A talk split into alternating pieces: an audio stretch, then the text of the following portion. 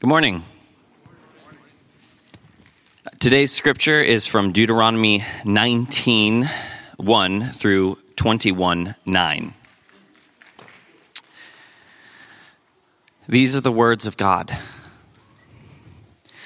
When the Lord your God cuts off the nations whose lands the Lord your God is giving you, and you dispossess them and dwell in their cities and in their houses, you shall set apart three cities for yourselves in the land that the Lord your God is giving you to possess.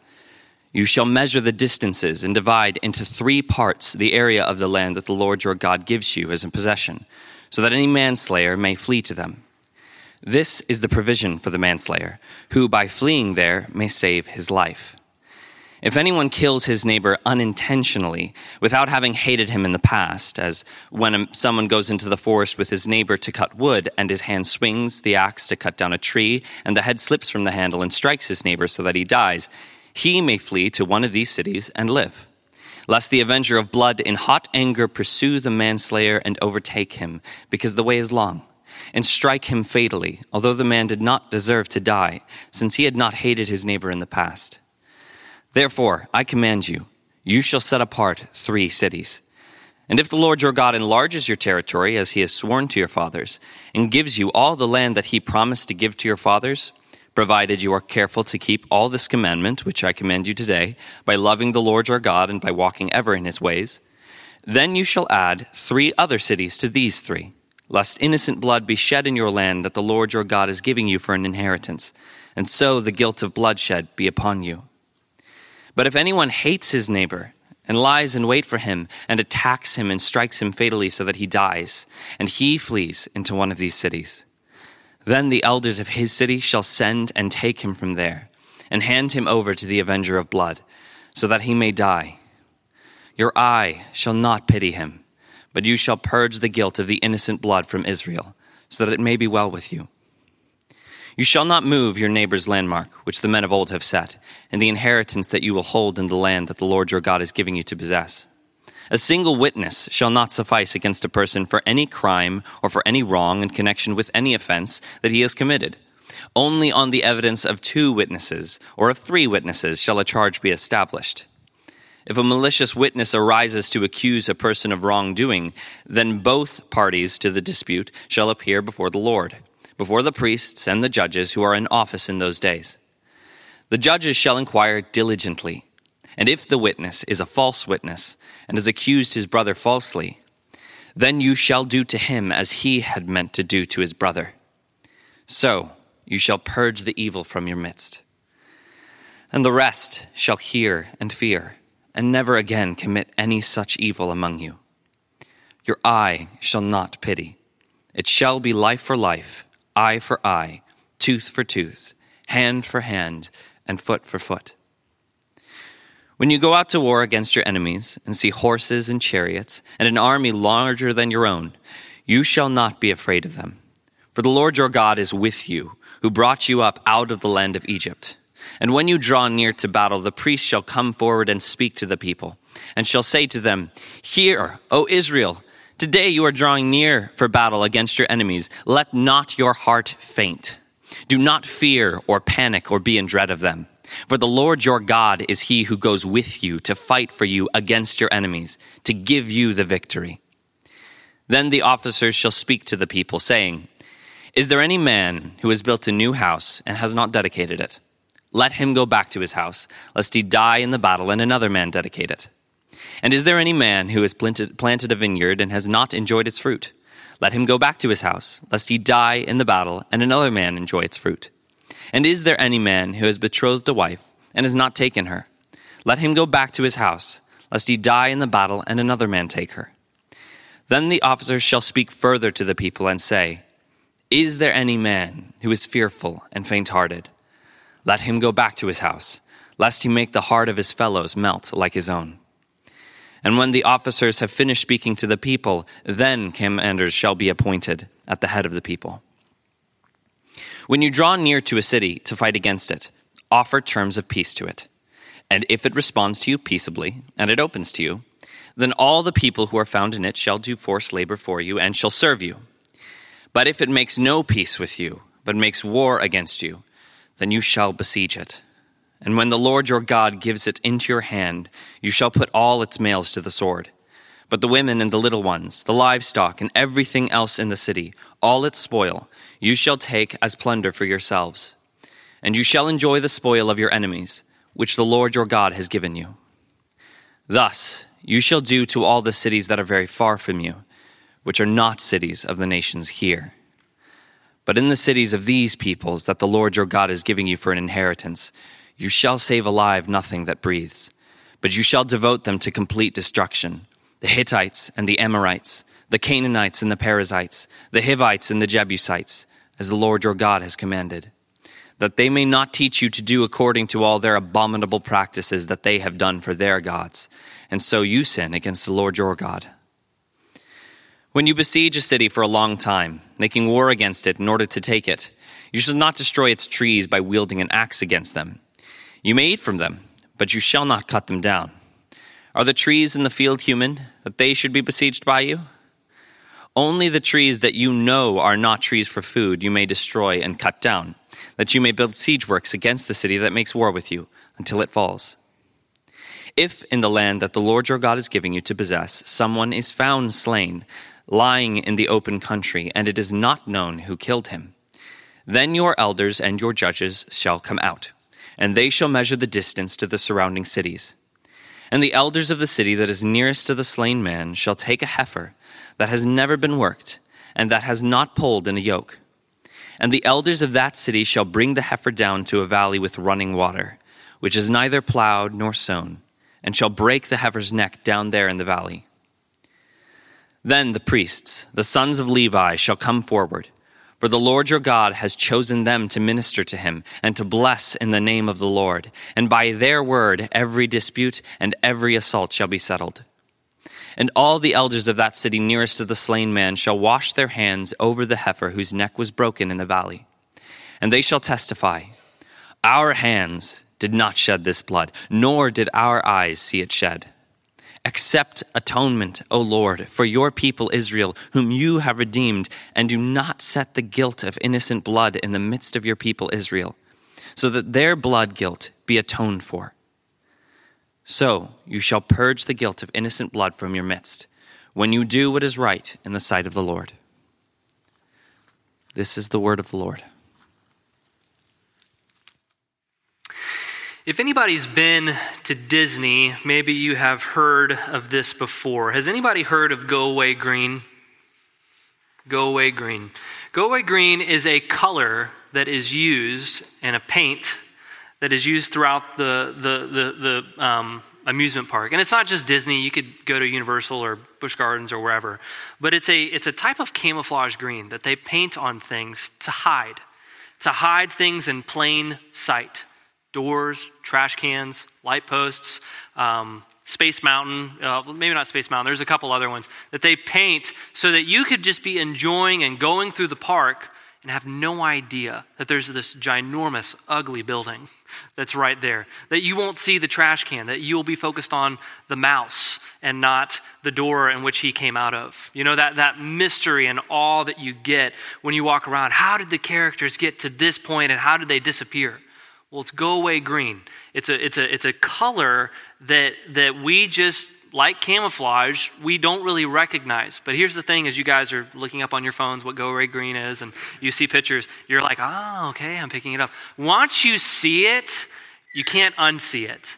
And when you go to a theme park or if you're part, like if you go to a public park, you'll recognize it. You'll be like, oh, I see that trash can.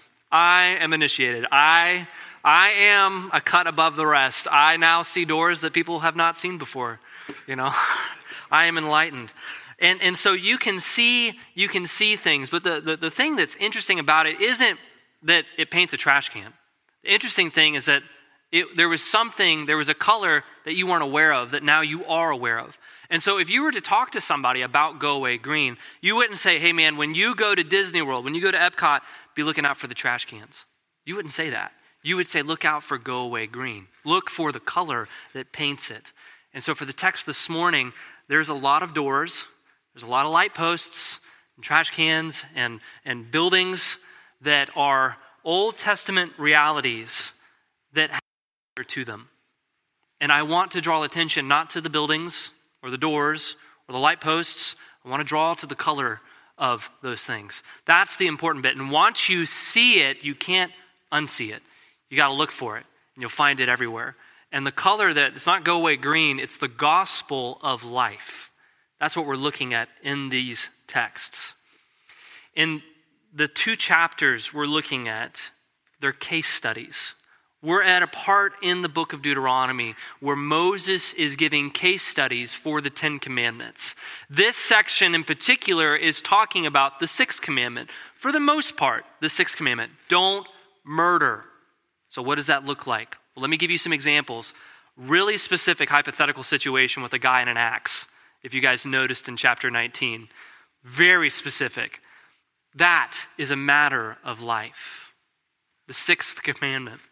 We also find the eighth commandment of, of don't steal with property. Don't, don't move the fence line of your property. That's theft. The ninth commandment don't lie when you have witnesses. We care about the truth. Have multiple witnesses. Don't have a false witness. That false witness will be punished. The tenth commandment's also there with property. You want your neighbor's property, so you move the fence line a little bit. All of these things are case studies, specifics, just like last week. Last week you had the Levites and the possession that they should have. What commandments was that highlighting? The first. Don't have any other gods before me. Who's your, who's your true God? Who is your possession? The Lord God. Have no other gods before me. Is the point of the previous case studies that, that you need to be watching out for Satan behind your couch? The point is that there's no other authority grander than the Lord and that you should be worshiping Him above all else, above all other authorities in your life. And so this morning, as we look at these multiple, multiple verses, we're going to be looking at the color of life. How, what does this text say about life? The point of this morning's sermon is not how do we maintain Judeo Christian values in our political system or in our nation or make sure that, you, that we have refuge cities per se. That's how we obey the text. It's grander than that. It's not about the trash can, it's the color of it. Is your life defined and colored by the gospel of life? Can you recognize matters of life in your life, for all of life, in the lives of your neighbors and your neighbors' neighbors? Can you recognize what's at stake when something happens? As a Christian, do you have the category of recognizing the paint of the gospel that saved your life? Can you see it? And so, the application this morning, I'm not going to give you a list of be about this issue or don't be about this issue. The point is, brothers and sisters, love life because of the life given to you in Jesus Christ. That's the point for this morning. So, a large view of what we went through. First, Moses talks about refuge cities. This is a provision for uh, people that accidentally killed somebody, a manslayer, that they can run to three equally distant cities within the land. And eventually, when Israel grows, there can be three more cities so that they can outrun the person that is very energized to kill them because they killed someone else, and thus multiplying the loss of life. We then are followed by a short verse on property and of stealing property. And then we go to the courtroom and we start talking about witnesses, the nature of how do we find the truth, live in the truth. And then a section on war, which had a very interesting section about fruit trees and of caring for nature. And then lastly, unresolved murders. So, what do you do with the serial killers in Israel? When you find a body outside of cities and you don't know who killed it, what, what happens?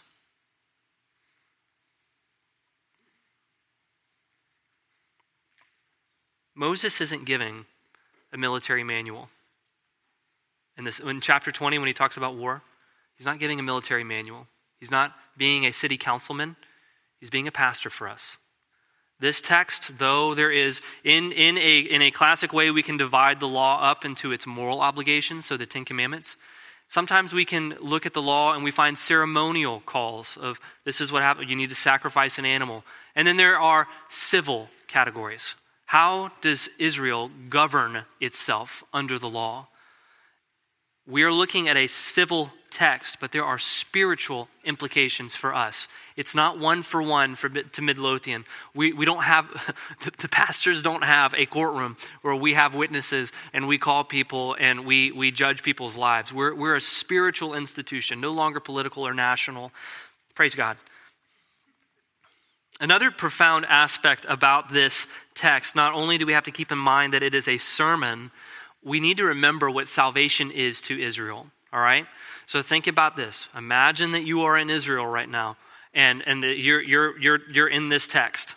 Israel's salvation was from Egypt through the Red Sea. They were saved in, in that moment to the promised land. So for Israel to be in the promised land, the promised land equals salvation. For you to be in the land means that you are in the good of God's love, steadfast love, and faithfulness to you, His provision, His protection, all of that. So when, when we look at this and we see uh, Moses describing how to occupy the land, he's saying, How are you to live out your salvation, Israel? In light of God saving you, how are you to act? How are you to live? And, and here's the larger question when God saves you and things go wrong, what do you do? That's the question for us this morning. When you get saved, it's, it's awesome. But God's goodness is found in a world that's fallen still. We still deal with stuff. There's still sin abounding in the land, if you will, to connect it to salvation. So for us, in light of your salvation, Moses is pastoring us. You've been saved by this gospel of life. How do you, Christian, live in the gospel of life in a world that does not cherish the gospel of life, or in circumstances where the gospel of life is not being cherished out of negligence or just because we live in a fallen world? Suffering happens. How do you fight for the good of salvation? In light of your salvation. The point of this morning's sermon, I think Moses, in these two chapters, gives us the larger answer. Two things. First, that we would cherish the salvation that we have. Do you, you the, the first thing that we can do to apply all of this text is to realize where you stand, brother and sister. Maybe, maybe you're not concerned about the fruit bearing trees in your backyard. Maybe somebody hasn't, um, maybe they haven't moved your fence line, but we all can relate to circumstances hitting us like rain. We feel things this morning. We're going through things this morning, each one of us in different places. The call of this text is that you would remember the gospel of life. Regardless of anything else, the greatest need for us is to remember the good news of Jesus Christ. The second thing that Moses tells us to do is to be vigilant to preserve the lives of others. So, Christians, the church, is not just merely to stand with our hands in our pockets and go, God saved me, period. We care about people, we care about life. We love life because our, the gospel that saved us is a gospel of life. From death to life, we've been saved. And so the point of this morning's sermon is this that we would live in the good news, in the good, excuse me, live in the good of new life in Christ and to be vigilant to preserve the lives of others. That's, that's the call of this text for us right now. That you would be more aware of God's kindness to you in Jesus Christ. And that you would be more aware of the color of the gospel of life in all of life. So that when you are teaching your children, when you are dealing with a, a problem at work, when, when life is not valued, when your neighbor's life isn't valued, you can recognize that situation needs a little color. It needs a little paint. It needs the gospel applied there. But first, we recognize it and we say, Thank you, Lord, that we have life. Let's go paint. So, the outline this morning is two points for two chapters. We got two and a half chapters, two points. The first, living in the good of salvation. The first thing, living in the good of salvation. And then the second point is walking out the life of salvation. Walking out the life of salvation. So instead of going through this section and going about the cities of refuge, and then talking about property, and then talking about the court and witnesses, and then talking about war, and then talking about murderers in desolate places, I want us to look at the paint. I want us to look at the real point. So, first, living in the good of salvation. The first thing that we see in this text before us today is that salvation is from the Lord of life. The first observation that we should pull from the whole of these chapters is that salvation is from the Lord of life. Israel did not get to this point and is not occupying the land of Canaan because they were prosperous, because they were righteous, because they were a well trained military group that could overtake Canaan.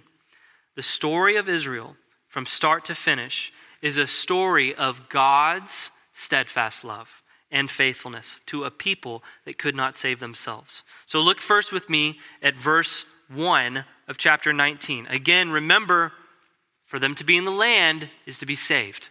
To be in the land is to be saved. So, what does God say about their salvation in verse 1? When the Lord your God cuts off the nations whose land the Lord your God is giving you, and you dispossess them and dwell in their cities and in their houses. Who did what? God did it. God gave them the land. God gave them the land. Any command that we find, whether it be in Deuteronomy chapter 19 or this morning we were in Sunday class looking at Philippians 1, we have to, we have to ground any command we find in the Bible in the grace of God. God acts first and we respond. When God calls us to something, it's because He saved us from something. And so the same is for this text Israel, do this because I gave you salvation. That's, that is primary for us to think. So before Moses even gets into refugee cities or refuge cities, he grounds the whole conversation and the truth that this wouldn't even be a category if it wasn't for God giving them the land. Look with me at chapter 20, all right? So, chapter 20 is where Moses talks about war. He talks about principles of war. And uh, what I love about this is it's, it's really not a manual, again, for warfare. It's, it's out, of, out of all the things to care about, Moses calls them to think about the Lord. Out of all the things to care about, think about your neighbor when you go to war. Think about the young men that just built their house. Because again, remember, the land is salvation. Guys that just built their home and they're, they're going to go die and they don't get to enjoy salvation. God says, no, no, no, let them enjoy the land. They're not under curses, they're under blessings. Men that are betrothed, they're engaged to be married.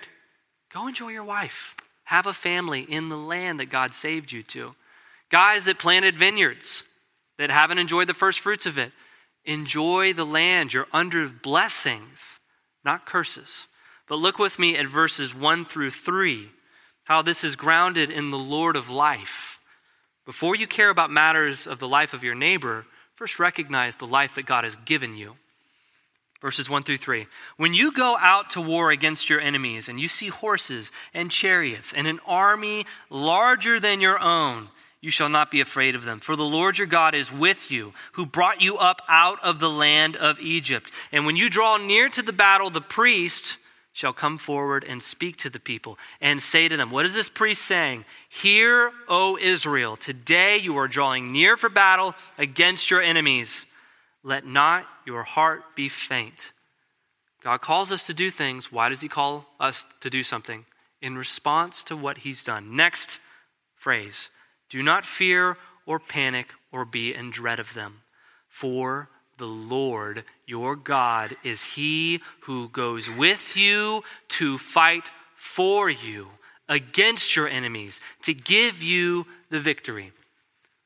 Life is preserved because God, the Lord of life, preserves it. For us this morning in this room, the battles that we're called to, to the spiritual battles, fighting our sin, overcoming circumstances, not in a victorious way, but in a faithful way, persevering, contending for the faith. That is only possible. It's not, hey, hey, just stop being fearful. What's the reasoning? God's faithfulness to give life. God is faithful to give us life. Don't let your heart be faint, for he goes with you to fight with you, to be behind you, to fight for you. Our sovereign God is the one that fights our battles. Every command that we obey is the same. When I do something by faith, the righteousness that I have is because God, through the Holy Spirit, was the one that fought that battle. The good that I have in my life is only there because of God's Spirit that indwells me. Yes, I participate. Yes, I believe and I trust and I lean in. But anything, even for the Christian, anything we do of good is from the Lord. In Christ, regardless of the opposition that we have in this life, whether it be financial for us in this room, whether it be emotional, medical, familial, we are more than conquerors in Christ. That's the good news of the gospel for us this morning. Nothing separates the Christian from the love of God in Christ. Our salvation, the first thing we can do to love our neighbor when we respond to the gospel and we live holy, set apart lives for His glory, working hard in the ministry that God has given us. We do this because God was gracious to us. It is out of his love that we love our neighbors. You can't love your neighbor unless you understand the love of God. You, you cherish life? Okay, fine. You cherish life. Christians, we understand in a depth that is just, just as I've said before behind this pulpit, that we understand suffering more than anybody else, and we understand joy more than anybody else. We ought to, in light of the gospel, understand life to a depth that, that makes the world stand in awe and wonder and ask of the God that we serve. The way that you talk about life is captivating and is so different than the way that, because it, it, it's, it's all a veneer until the gospel informs the heart of it. When we are captivated by God, we see a depth to the world that is by grace, by grace alone. So, not only do we see that salvation is from the Lord of life, we also see that salvation displays the justice of God in this text. So, it is by grace through faith that we are saved. That's the same for Israel. All right, so if God is gracious to Israel, does that mean that he forgoes justice? Do you have to give up grace, not getting, not getting what you do deserve, or getting something that you, you don't deserve? Excuse me. That's what grace is. Getting something you don't deserve. Does that mean that God necessarily has to give up his justice? What does it say in light of this text? God very much cares about justice. He very much cares about the details of life. How could he be a good God and not care about justice and matters of justice, down to the details of where your fence line is.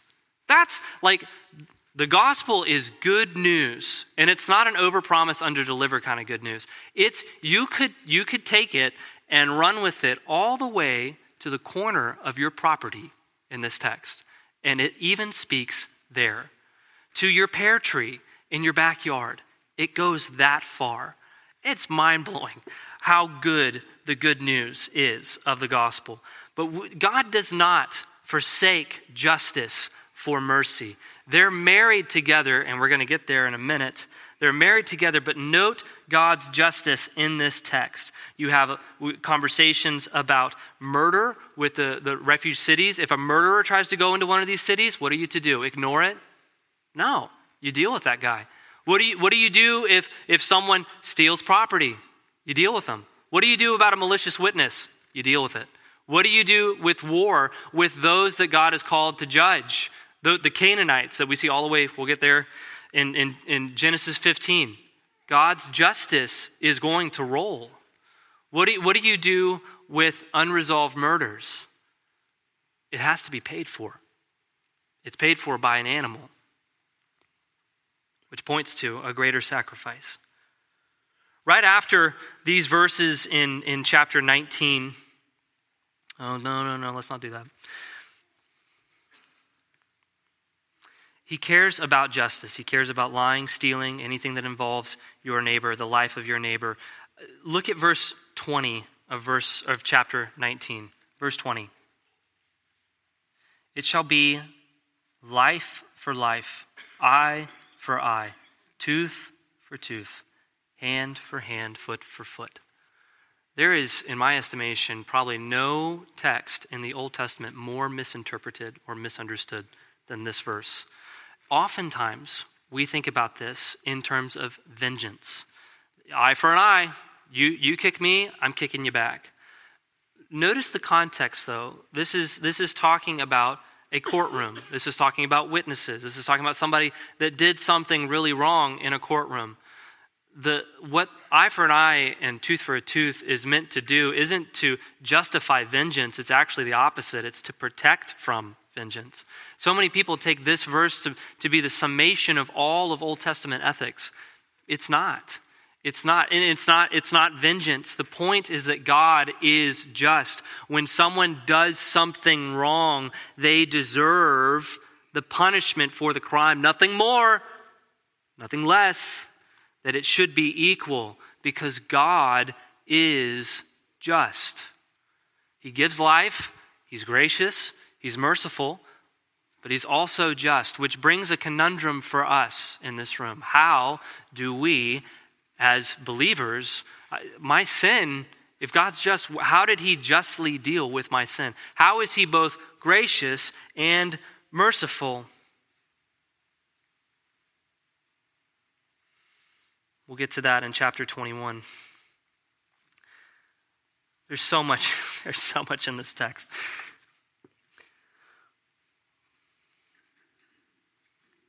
Look with me in the beginning of of chapter 20. So again, we're going back to, to war. So we see that God's care and his perfect justice and how the armies were supposed to go to war, his perfect justice. Remember that God said that when you encounter an army larger and bigger, not to fear. Think about God's justice in, in, um, in, in the first thing that Israel was to do was to pursue peace with those that are far off to pursue peace. So his justice, we still see his kindness, his, his, value of, of life. But we also see in verse 10, excuse me, a little bit further past verse 10, that all these lists of names of different groups that are under God's judgment, how do you reconcile that? For those that are outside of Canaan proper, pursue peace. For these other guys, the Hittites, the Amorites, the Perizzites, get them Get rid of them. Out. You have to look back all the way. You could spend time in Genesis, but I'm just going to highlight Genesis 15, verse 12. This is a section where Abraham is with God, making a covenant, and, and this is what Moses pens here. As the sun was going down, a deep sleep fell on Abram, and behold, dreadful and great dark, dreadful and great darkness fell upon him. And then the Lord said to Abram, Know for certain that your offsprings will be sojourners in the land that is not theirs, and will be servants there, and will be afflicted for 400 years. But I will bring judgment on the nation that they serve. What nation was that? Egypt. Why were they judged? Because they enslaved God's people. God will bring justice to his people for the wrongs committed against their life. Continuing on, as for you, verse 15, you shall go to your fathers in peace, and you shall be buried in a good old age. 16, and they shall come back here, talking about Canaan, in the fourth generation, for the iniquity of the Amorites is not yet complete. The Amorites were mentioned in that list of people being judged. God was aware, this is over 400 years, you know, over 400 years that they were in Canaan. We, we know elsewhere in Scripture the Canaanites knew what was going on in Egypt. I mean, that was the front page of the Wall Street Journal for how many weeks? Hey, you know, slaves, uproar, uh, sea, you know, parted. People in Canaan, like, are you catching this? Do you know what's going down, like just a couple miles south of us? That, that God is revealing himself in signs and wonders and saving a people. And, and mom and dad, they say they're coming to Canaan. God's testimonies and salvation, his mercy, and his judgment were shown. And what did Canaan do? Chose to be opposed to God, chose to, instead of worshiping the true and living God, chose to stay, stay the course. And what Eric so faithfully read us is the, the abominations of idolatry. So judgment has to happen. Mankind deserves punishment for sin. There is going to be a day where God judges, but it's not today. It's not today. Paul Washer talks about this. For us this morning, all of us are like the Amorites in many ways. Before we respond to the gospel, our sins are just building up. We sin and sin and turn away from God, and God faithfully beckons us to come. Look what my son has done. Died for your sins. Faith and repentance, you could live life eternal. John 3:16. This could be yours. And with his other hand, he holds back his judgment. But there is going to be a time, Paul Washer uses this illustration, that both hands will fall. The call to the gospel will cease, and God's judgment will pour forth. And so, for anyone in this room who does not know the Lord Jesus Christ, you are playing with fire. It's a free gift. It's a free gift. There's no, there's no works required to be saved. A recognition of who God is and what he has done in kindness and in love for you. Turn from the sin that never delivers what it promises and turn to something that will fulfill you. It won't make all your problems go away, but you will live in a peace and in a love that you were designed for when God created you and knit you in your mother's womb. That's there's so much there's so much good news in the life you could have if you would just turn today. Today is the day of salvation. You could today turn from sin and acknowledge God and have new life in Him. Your life could change today. No one is holding back the offer of the gospel.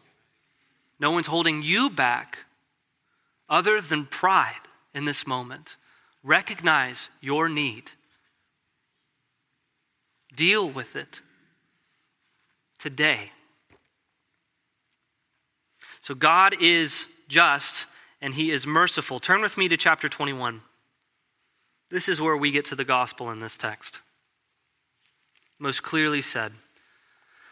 So, for unresolved murders in Israel, outside of cities, okay, so you find a body that is you verifiably been murdered what you had to do is you had the elders go out and you had to go to the closest city and you pray that it's close. You have to send multiple guys in multiple directions. Um, and then you go to that closest city and you find a heifer and you bring it to the bottom of the hill to water that isn't on land so the blood's not spilt on someone's farmland. And you kill it. You kill that, that animal in place of the, it, to cover the sin that took place, the murder that happened. And this speaks to the nature of, of God's omniscience, that, that He's everywhere and He sees all things and He's all powerful, even the things that are outside of your eye and my eye. That in matters of justice, in matters of life, He cares about even the unknowns which is, which is again a blessing, that you can incur suffering today, that you could be going through something today, and maybe you're the only person that recognizes what happened to you. God knows, He sees, and God's justice demands that something take place. He will right every wrong one day in eternity. And we see in this text a provision for that a, a foreshadowing of that great day, the great and awesome day of the Lord, where he'll right every wrong and, and, and, and punish every enemy of the people of God. And notice what, after they kill the animal, what are they to say?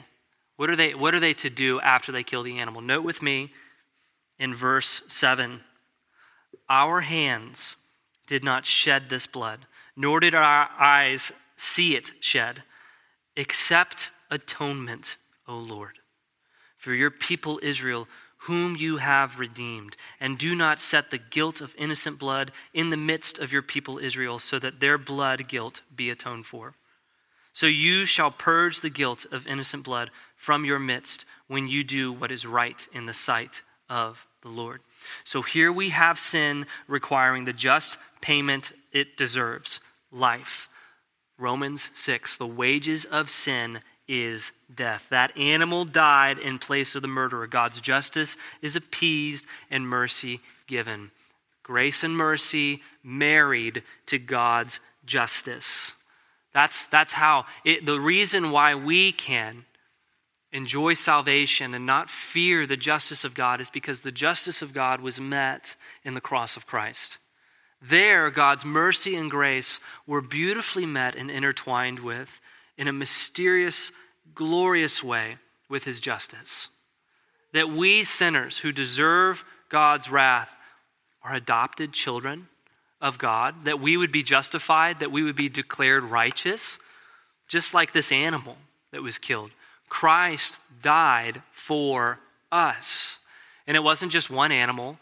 That, that, that, for, for Israel, they had to repeatedly kill animals. For us, dear Christian, maybe it's not life circumstances that you're dealing with, but you are dealing with a fight with sin at this moment. The blood of Jesus offers a better word than verse and then chapter 21. Lord, atone.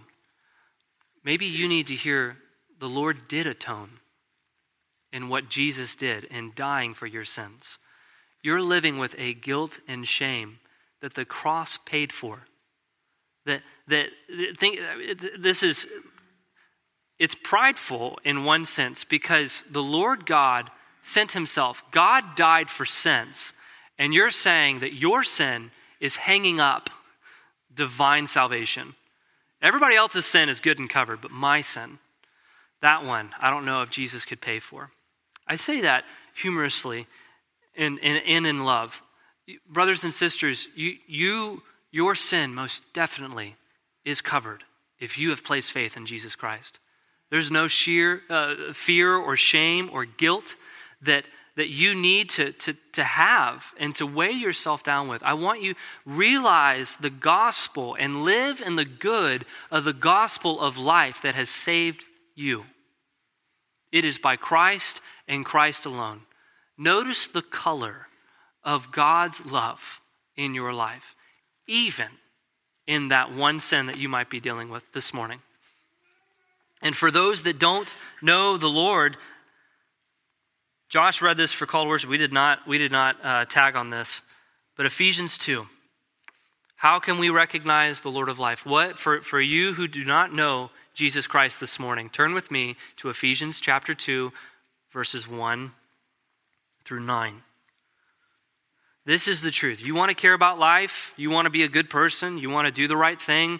You want to live the good life? I'm all about loving my neighbor. Christians are the ones that don't know about loving neighbor as much as I do. What does the gospel of life say? what is the Christian worldview? What is our divine perspective on life? It's Ephesians 2. This is the good news offered to you freely this morning, today, right now. Ephesians 2, verse 1. And you were dead. What does the gospel of life start off with? It starts off with a recognition of our need, that we are dead in the sins and trespasses in which you once walked once walked, following the course of the world and following the prince of the power of the air, the spirit that is now at work in the sons of disobedience, among whom we, are, we all once lived in the passions of our flesh, carrying out the desires of the body and the mind, and were by nature children of wrath, deserving God's judgment like the rest of mankind. So, all of us, that's every one of us, we were dead and we need God's grace. We deserve, every one of us deserves God's justice in our life. Where's the hope of the gospel of life? Verse 4 But God, being rich, think about a guy with ginormous money bags, being rich in mercy. Not shorthanded, but rich in mercy, because of the great love with which He loved us, even when we were dead in our trespasses, when we were at our worst, made us alive together with Christ. That is the gospel of life.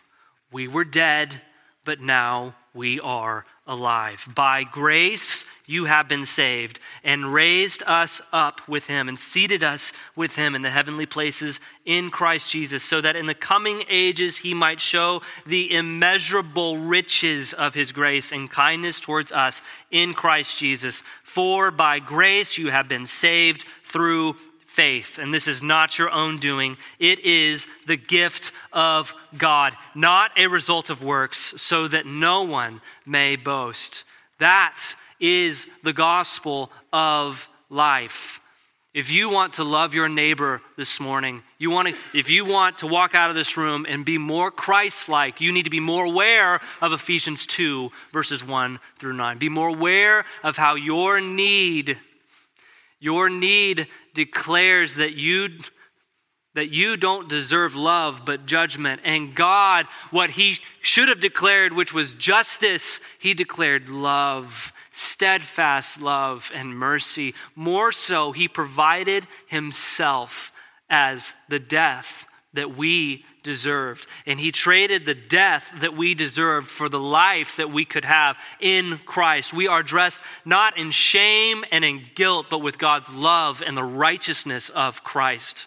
That's the gospel of life. That's the paint that we have on, on, in our house, in, in the way that we respond to one another. The gospel of life informs our actions. The way that I talk to my wife, the way that I parent my children, the way that I work in the office, the way that I talk to my neighbor, the way that I have a disagreement with somebody, the way I respond when someone hates me is painted.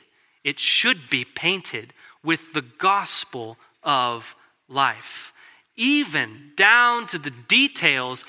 Big buildings and the trash cans are all in detail painted with this divine perspective of the gospel.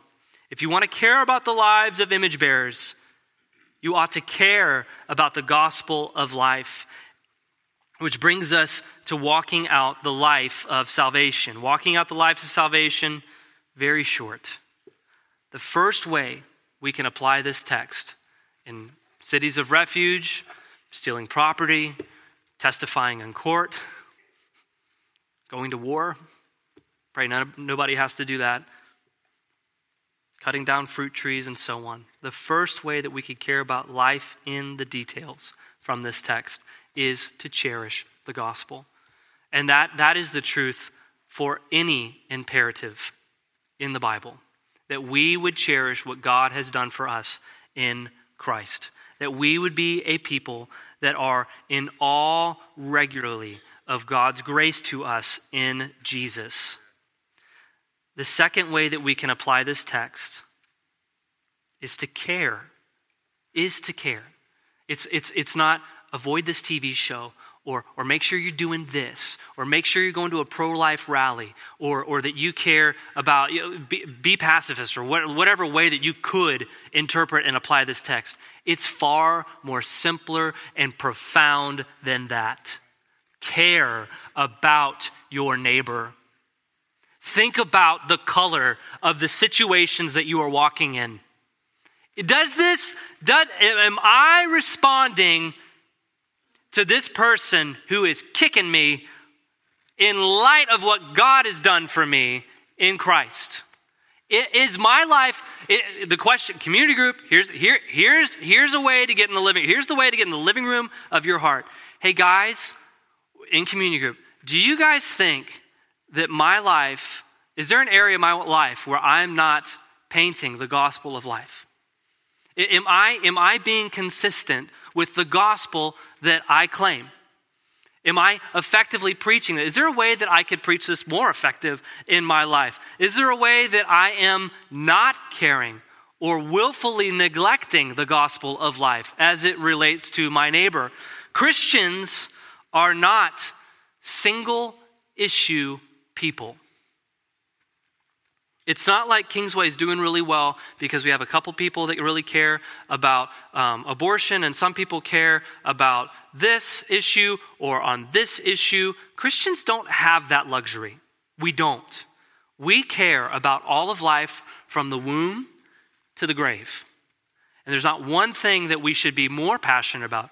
All of our life should be painted with the gospel of life because our Lord of life cares for all of life, in all of life, for all the lives of those in created order, even down to the fruit trees. Even down to the fruit trees.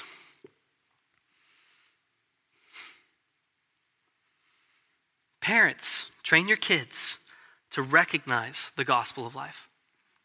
Husbands, love your wife as Christ loved the church and give life in your leadership, in your household. Older saints, teach the younger generation how to value life. Teach the youth to value the gospel of life. And celebrate when you see the gospel of life displayed. The last thing that we can do to apply this text is to think about when we love others, to have a God centered, communally minded love of others versus a self centered love of our well being. Let me say that again. That as we love our neighbors, as we think about the gospel of life and its outworkings, that we would be concerned in a God centered, communally minded, so caring, being as a church we love these things. It's not about you wearing the t shirt, it's about the church wearing the t shirt. We're all about this. We love a communally minded love of others versus a I care about life issues when it applies to me. When it hurts Caleb, you better believe it. You're, you're going to get a letter to your manager about this life issue. I, we ought to be selfless, not self centered, in the way that we pursue matters of life. And when you understand the colors that matter of life and that the way that, that, that it should have, it becomes easier to recognize and apply what we should be doing as a church. May we be a church that is captivated by what Jesus has done for us and the new life that he's given us. And may we be quick, may there be a muscle memory, a quick response to love our neighbor in matters of life. That's the point. Love God and joyously love your neighbor. Let's pray. Father, we thank you that you are the Lord of life, that you have given life to us, the air we breathe. The day we have even today testifies that you that you give. Father, we thank you so much for all the ways that you've provided for us in our lives, all the ways that you have saved us from ruin spiritually because of your love. Father, would you help us as a church to love you more, to ponder the gospel more? Or would you change our perspective where it needs, where it needs to be informed? By the gospel. Help us to not just be Sunday Christians, but in every moment, in every moment, dependence upon you. We need you because life's not found outside of you. You are the Lord, and we need you. Help us to see the needs of our neighbors, to care as you care for matters of life, in the details of lives as your word prescribes. Lord, to you we give glory and honor. You have our lives in your hands, and we thank you. It's in Jesus' name we pray. Amen.